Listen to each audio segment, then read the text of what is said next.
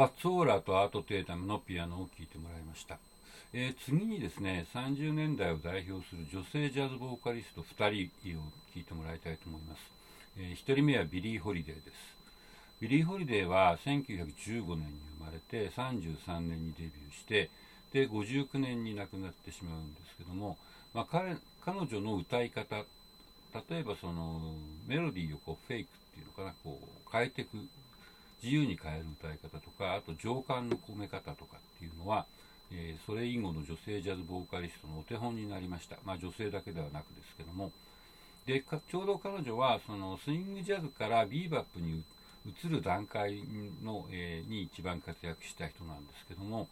まあ、すごく自由なこうフェイクの仕方をする。だけどスキャットはほとんどしない歌詞がちゃんとついてるっていう、まあ、歌い方をする人で。うんそうですね。これであのこの曲で、えー、共演しているミュージシャンたち特にあのテナーサックスのレスター・ヤングっていう人がいるんですけど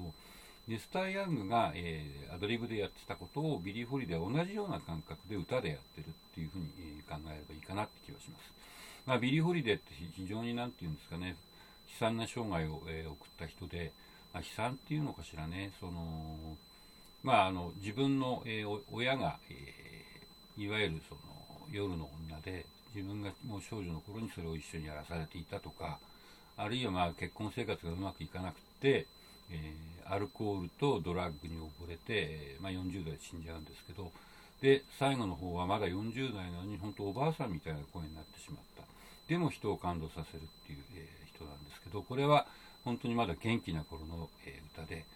素晴らしいスイング感と、え歌声だと思います。で次 15, 曲15曲目はミルドレッド・ベイリーっていう、まあ、この人は白人の、えー、女性歌手ですけどもでこの人は、えー、やっぱり30年代の初めから活躍してる人で、まあ、この人の歌い方の、え、センスメロディーの崩し方とかスイングの仕方っていうのも、えー、それから後の女性ジャズボーカリストのお手本になってると思います、えー、でここではホンギカー・マイケルの曲「ロッキン・チェア」っていう曲を歌ってるのを聴いてもらいたいと思います。じゃあこの2人の歌を聴いてみましょう。